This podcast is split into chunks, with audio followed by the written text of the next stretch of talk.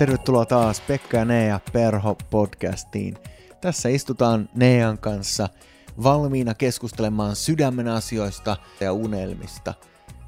Tämä meidän podcasti on jo pyörinyt aika pitkään ja meillä jäi tuossa nyt yksi jakso välistä. On ollut sen verran kiireitä, keittiöitä ollaan rempattu ja pihalta ollaan kaadettu puuta ja mitä kaikkea meillä tässä on ollut. Joo, siis meillä kävi ihan yksinkertaisesti niin, että unohdettiin julkaista podcasti. Tätä on jonkun aikaa tehty ja tuossa mietittiin justiin, että tämä aika meidän elämässä on aika hektistä ollut. Me innostuttiin yhden jutun jälkeen tekemään toista juttua ja sitten ollaan siinä sopassa, että meillä valmistuu täällä uusi keittiö ja yksi puu kaadettiin takapihalta. Ja tässä on kaikki ollut, mutta nämä, nämä nyt kuulostaa tämmöiseltä selostuksilta tai selittelyiltä, mutta sen tähden on ollut pieni tauko tässä, kun ei ole podcasteja tullut, mutta tässä tällä, ollaan. Kyllä, tällä viikolla taas ilmestyy. Ja meidän ajatuksena nyt on se, että me halutaan jatkaa podcastia vuoden loppuun asti. Eli me tullaan tänään jakamaan jakso unelmista ja sydämen merkityksestä maaperästä niissä – Kahden viikon päästä tulee saarna sanojen voimasta, missä mä puhun eh, siitä, miten me voidaan muuttaa meidän kieltä ja sitä, mitä me puhutaan, miten me voidaan vaikuttaa muiden elämään. Ja sen jälkeen tulee se, mitä me luvattiin muutama viikko sitten, eli sarja, kahden jakson sarja liittyen talouteen.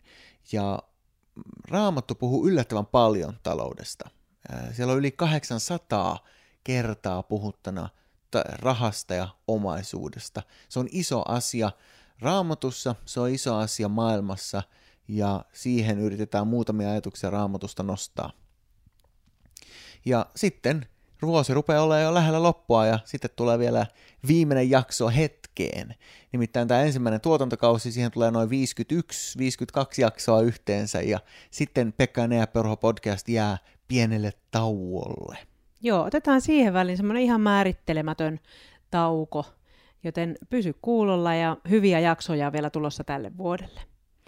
Tänään tosiaan meidän teemana on unelmat, ja ne sä jaoit tuossa aiemmin ajatuksen, joka oli tullut sulle, oliko rukoushetkessä. Kerro vähän lisää siitä. Joo, mä olin yhdelle mun, yksi mulle tärkeä ihminen, oli rukouksia. Mulle tuli semmoinen jännä kuva. Ilman, että mä nyt kerron, kuka se henkilö on, niin mä voin kertoa siitä kuvasta, koska se lähti puhuttelemaan myös meidän elämää. Mm. Nimittäin se oli semmoinen kuva, missä niin kun, äh, heitettiin siemeniä semmoiseen maaperään, missä itse asiassa oli jo siemeniä. Ja sitten mä lähdin niin miettimään sitä, että kuinka usein me ajatellaan, että meidän pitää niin uusia asioita synnyttää, meidän pitää uusia asioita ikään kuin heittää maaperää, jotta sieltä nousee koko ajan uutta. Ja me halutaan olla hirmu proaktiivisia ja me halutaan olla semmoisia, että nyt tapahtuu asioita ja mun elämässä syntyy uutta. Ja tämähän on niin kuin varmaan se semmoinen joku trendijuttukin, että niin kuin pitää koko ajan olla tekee jotakin. Joo, ja kun me katsotaan sitten vielä somea ja muuta, niin me nähdään highlightteja koko ajan siitä, mitä uutta syntyy, ja me seurataan startuppeja tai muita yrityksiä, jotka koko ajan kehittää jotain uutta, niin hirveän helposti tulee se ajatus, että pitäisi taas olla tekemässä jotain uutta ja muuttamassa omaa elämää ja istuttamassa niitä uusia siemeniä. Niin ja siis some esimerkiksi on ihan täynnä, mulle tulee välillä semmoinen ähky, semmoisesta niin kuin psykologiasta, mitä sieltä tulee koko ajan, niin kuin, näin kehität itseäsi, näin ostat uudet housut. Ja niin kuin sillä, että oikeasti mä voin vaan tehdä niin kuin asioita oikeasti tavallisesti, niin kuin aina ennen tehty, mutta tavallaan nykypäivänä tehdään kaikesta niin semmoista, että näin kehität itseäsi matkalla uusien housien ostamiseen. niin kuin, tavallaan, että eikö niitä housuja voi mennä vaan ostamaan. Et mulle tulee välillä semmoinen ähky sellaisesta just, että miten pitäisi koko ajan uutta olla synnyttää. Mutta tämä nyt ei se pääpointti siinä kuvassa, mitä, mitä näin, vaan ähm, sitten mä sanoin tälle henkilölle, kelle mä jaoin sitten sitä rukouksesta saatua kuvaa sitä maaperästä, että mä uskon, että sinne maaperään on kytketty ja kätketty ja istutettu ja kylvetty jo tosi paljon siemeniä. Ja ne on semmoisia siemeniä, mitä ei näy, mutta silloin kun ne siemenet saa olla oikeanlaisessa ilmapiirissä tai, tai oikeanlaisessa ilmastossa, niin ne pääsee silloin sieltä oikein kukoistamaan ja pompsahtelemaan pintaa oikealla ajalla. Ja kun mä jaoin tätä tälle henkilölle, niin tämä henkilö sanoi, että tässä on niin paljon viisautta, koska hän on koko ajan kokenut just semmoista painetta tavalla, että okei, pitäisikö niinku keksiä jotain uutta, kun tämä vanha ei toimi, tai pitäisikö mun olla keksiä jotakin nyt ja rakentaa uutta jatkuvasti, että me päästäisiin vaikka eteenpäin. Niin siinä olikin se semmoinen pyhähengen salaisuus oikein, että entä jos siellä maaperässä on jo ne siemenet, mutta kun sä rupeat oikein niin kuin cultivate, ylläpitämään ja ruokkimaan sitä semmoista hyvää ilmastoa ja ilmapiiriä, niin ehkä se on se avain, mikä auttaa niitä jo istutettuja siemeniä nousemaan pintaan.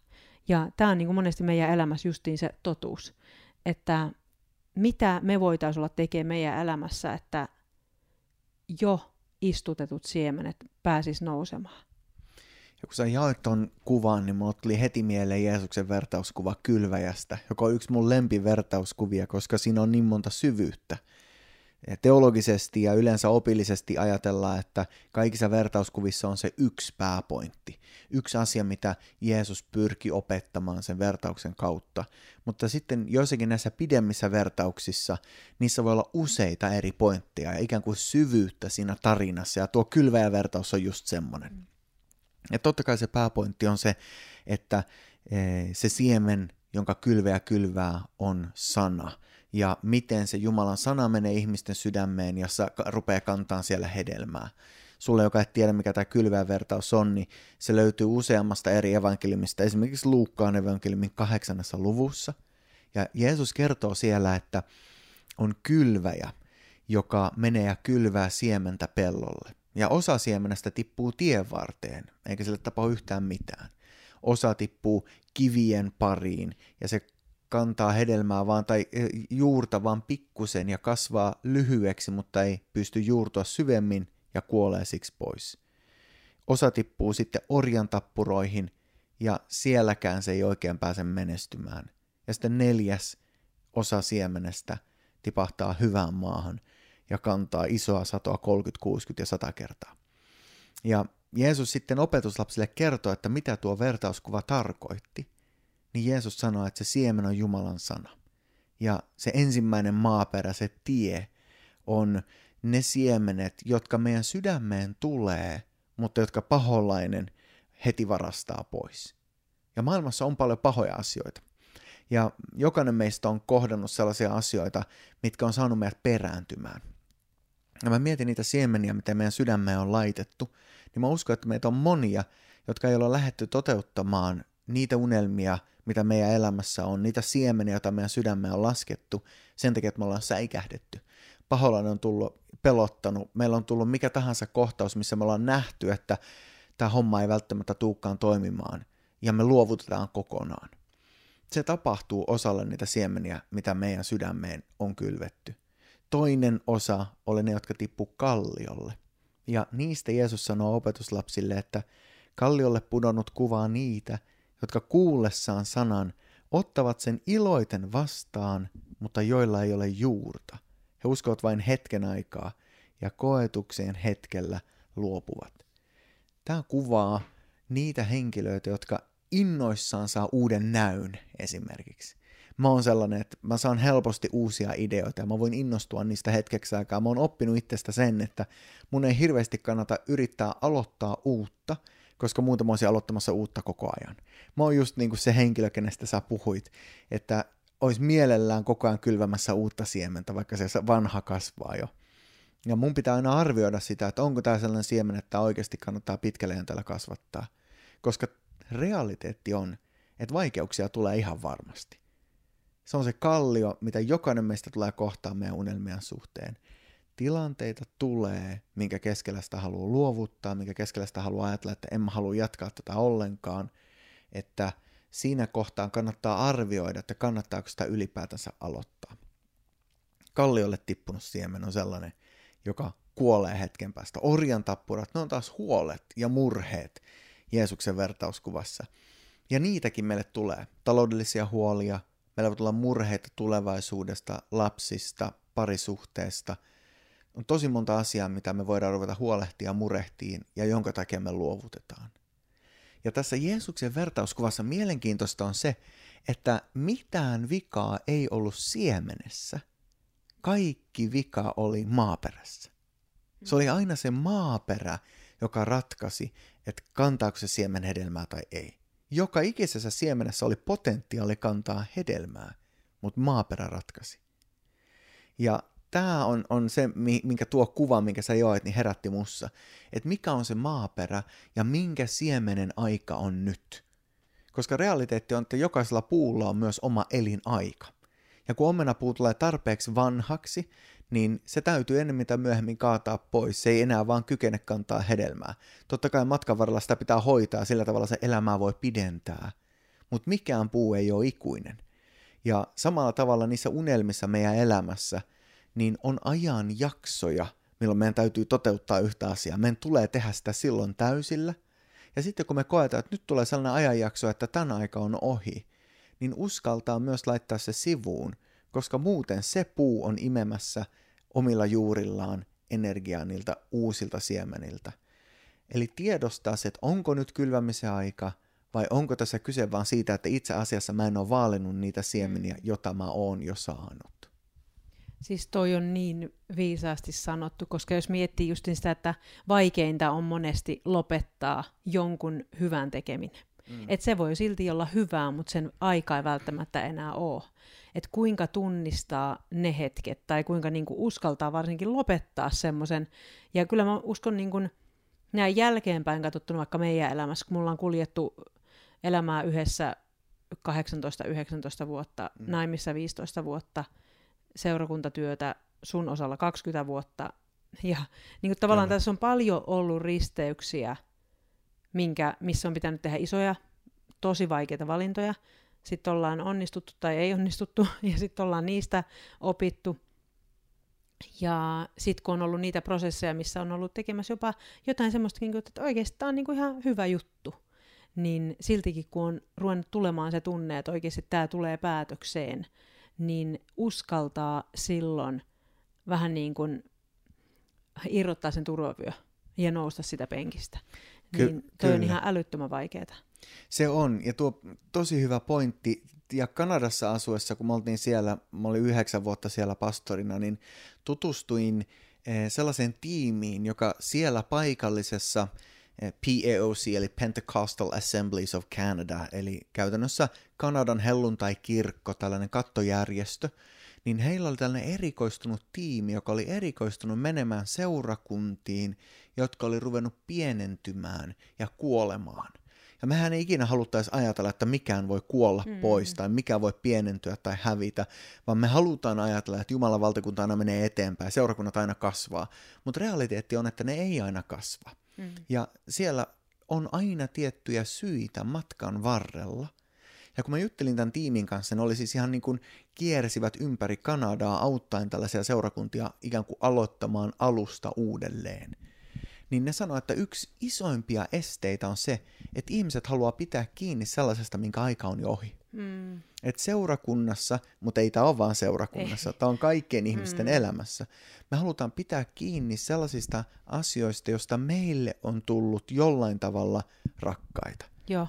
Se voi olla vaikka joku tietty tyyli toteuttaa kokousta, tai se voi olla joku tietty tapahtuma, mikä me ollaan järjestetty joka vuosi, ja meidän on vaan pakko jatkaa sitä järjestämään. Tai sitten, jos mietitään nyt ihan seurakuntaskeneen ulkopuolella, niin ihan se voi olla vaikka vale minä, mikä sulle on kehittynyt siitä, että kuka sä oot, milloin sä koet, että sä oot turvassa. Milloin susta tuntuu siltä, että niin sä oot vaikka, sul, sul, sua ei pelota tai sulla ei, sulla ei turvaton olo. Että ihminenhän rakentaa sellaista valheellista minäkin ihan tiedostomattaan ja tosi helposti. Ja silloin tavallaan, jos et saa semmoisessa tietoisessa paikassa siitä, että kuka sä oot. Mm. Että kyllä mä uskon, että se, niinku, se kiteytyy tosi paljon siihen, että me tiedetään, keitä me ollaan. Että et meillä ei ole joku semmoinen, niin kuin Tommi Helsteen sanoi, semmoinen niin valheminä tai semmoinen ego, mikä ohjaa meitä, vaan että sitten kun niin kuin, esimerkiksi tämä kärsimyksen ajatus, missä sanoit, kun tulee vaikka vaikeita hetkiä elämään. Niin mä heti mietin, niin kuin, että eikö siemenen pidäkin, periaatteessa niin kuin, eikö se halkee, Kyllä. että se pääsee kasvamaan. Aivan Eli sehän ei ole mikään hirveän kiva prosessi varmaan, jos miettii sitä siementä, se menee rikki. Mm. Ja mulle tulee ihan tässä semmoinen ajatus, että siellä saattaa olla joku teistä kuulijoista, joka koet silleen, että, niin kun, että mä oon mennyt rikki ja mä käyn läpi semmoista pimeätä vaihetta, siemen on mullan alla, se on pimeessä. Ja sitten saattaa tuntua siltä, että se on unohdettu sinne. Ja sitten se vielä halkee, eli se menee rikki. Niin tämä tämmöinen niin kuin kärsimyksen teema esimerkiksi meidän ihmisten elämässä on tosi vaikea ymmärtää, että miksi esimerkiksi hyvä Jumala sallis pahaa. Miksi hyvä Jumala sallisi mun elämään sellaisen vaiheen, missä me ollaan ihan pimeässä ja mus menee vielä jotain rikki.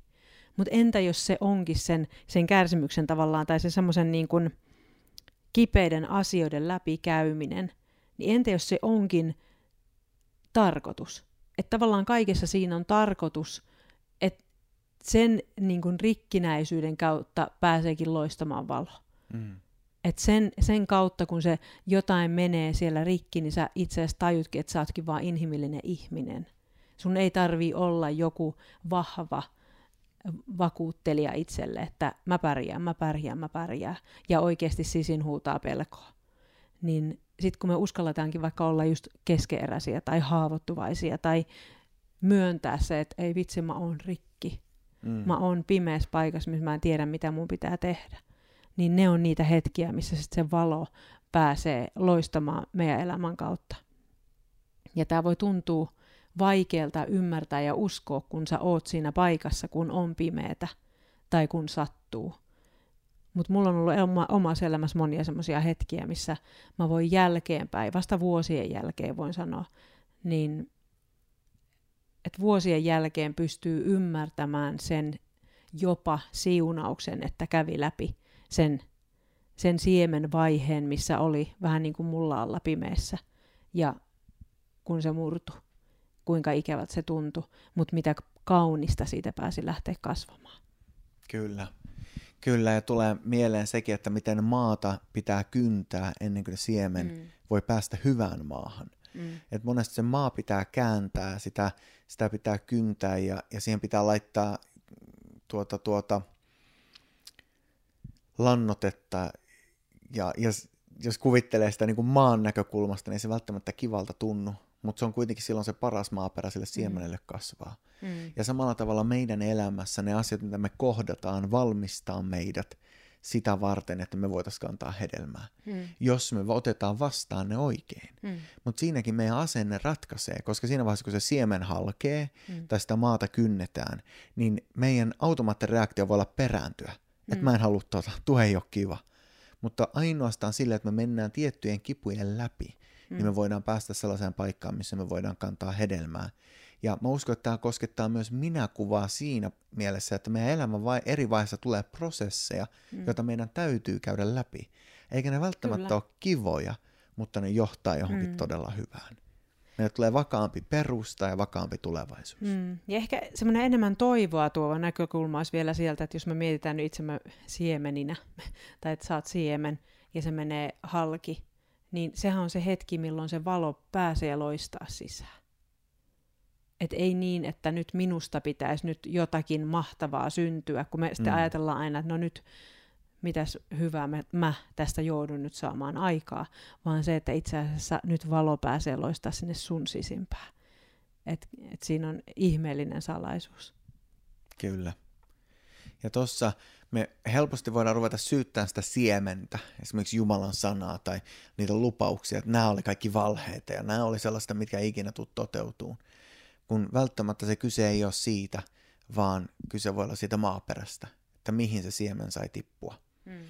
Ja vielä palatakseni lyhyesti takaisin tuohon liittyen seurakuntiin tai liittyen elämään yleensäkin, jos puhutaan isommista muutoksista, niin ei me voida astua uuteen, ellei me päästä irti vanhasta. Mm.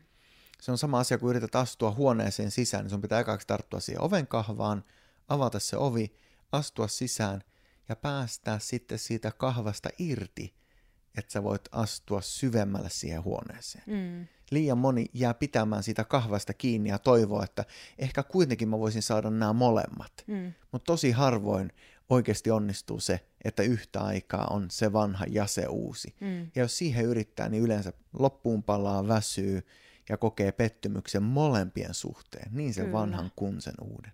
Mm. Ja tuommoinen niin varmaan jokaiselle meille tuttu aihe, niin kuin tämmöinen ahdistus ja masennus, mikä on tänä päivänä tosi yleistä. Ja se ei ole vaan niin kuin, ei, esimerkiksi masennus, nyt ihan tämmöinen side note vaan tähän, että masennus ei ole yleisempää tänä päivänä, vaan se, se miksi se, se, se on niin kuin yleisempää ja tavallaan se on laajalle levinneempää, että yhä nuoremmilla on todettu masennusta, ja sen takia puhutaan paljon siitä, että masennusta on tänä päivänä enemmän, mutta sitä on vaan yhä nuoremmilla, mikä on niin kuin aika surullinen asia. Mutta tavallaan vaikka tämmöinen ahdistus, jos miettii, niin toi Tommi Helsteen, jälleen kerran, mä lainaan Tommia varmaan loppuelämäni, ihan huikeita kirjoja ja semmoista viisautta, mikä niin kuin on itsellä ollut just noissa tuommoisissa hetkissä, kun tuntuu, että se siemen niin kuin halkee, niin ollut semmoisia toivon sanoja tullut sieltä. Ja Tommi sanoi näin, että kun ihminen pelkää eikä vielä tiedosta pelkoaan, hän kokee ahdistusta. Niin kun me mietitään sitä, että meitä vaikka justiin ahdistaa tai meitä pelottaa päästää irti vaikka siitä oven kahvasta, koska me ei tiedetä, mitä siellä on, niin monesti se on nimenomaan se, se pelko on siellä kaiken sen ahdistuksenkin takana. Ja me, meissä ei ehkä kaikki vielä tunnista tai tiedosta sitä, sitä pelkoa, mitä meissä on. Mutta e, mitä enemmän me opitaan tuntemaan sitä, ketä me ollaan, kuka me ollaan, minkälainen minä oon ja miten arvokas minä oon, niin sitä enemmän mä pystyn tiedostamaan sitä myöskin, että minkälaista pelkoa mulla on. Ja mitä enemmän mä tiedostan sitä, minkälaista pelkoa mulla on, sitä vähemmän ahdistus. Ja kaikki ne asiat, mitkä on liitonnaisia sitten siihen pelkoon, niin päästään tietyssä mielessä otetta. Kyllä. Tuo on tosi hyvä pointti. Ja palatakseni takaisin siihen maaperään, niin mä uskon, että me voidaan itse vaikuttaa siihen, että minkälainen meidän maaperä on. Mm. Me voidaan itse meidän asenteilla, meidän ajatuksilla, meidän suunnitelmilla vaikuttaa siihen. Ja yksi varas on se, että jos me yritetään istuttaa liian monenlaista siementä liian pienelle mm. maapalalle, Eli yritetään tehdä liian monta juttua ja koko ajan kehitetään niitä uusia. Puhun nyt itselleni. Mm. Niin me tarvitaan viisautta siinä, että mitä siemeniä me istutetaan, mitä me kasvatetaan, milloin me omenapuuta leikataan ja milloin me sahataan se kokonaan maihin. Silloin meidän elämä voi kantaa hedelmää. Maaperä on hyvä ja vaalitaan niitä siemeniä, mitä me vastaanotetaan ja minkä me annetaan kasvaa. Tämä oli ihan loistava keskustelu ja jotenkin tämä ne inspiroi itse ihan valtavasti, koska me ollaan kaikki matkalla ja me ollaan kaikki tota, oppimassa näitä asioita ja saadaan päästä aina syvemmälle. Toivottavasti tästä tuli semmoisia rohkaisevia ajatuksia, rohkaisevia teemoja ja sanoja just sulle siellä, joka kuuntelit. Ja haluatko Pekka vielä toistaa, mitä meillä on seuraavaksi tulossa, mitä saat olla odottamassa siellä ja sitä kohti? Kyllä, eli seuraava jakso Pekka ja Nea podcastissa on Saarna, sanojen voimasta ja siitä, miten me voidaan puhua sanoja, jotka on täynnä elämää. Sen jälkeen tulee sarja, missä kaksi jaksoa taloudesta, raamatun näkökulmasta ja siitä, miten me voidaan rakentaa kestävää taloutta pitkällä jänteellä. Ja vuoden loppuun mennessä vielä tämän pitkän ensimmäisen tuotantokauden, vähän yli 50 jaksoa, Pekka Perho podcastia ja viime aikoina Pekka ja Nea Perho podcastia jää tauolle. Kiitos kun oot mukana matkassa ja kuullaan taas muutaman viikon kuluttua. Moi moi!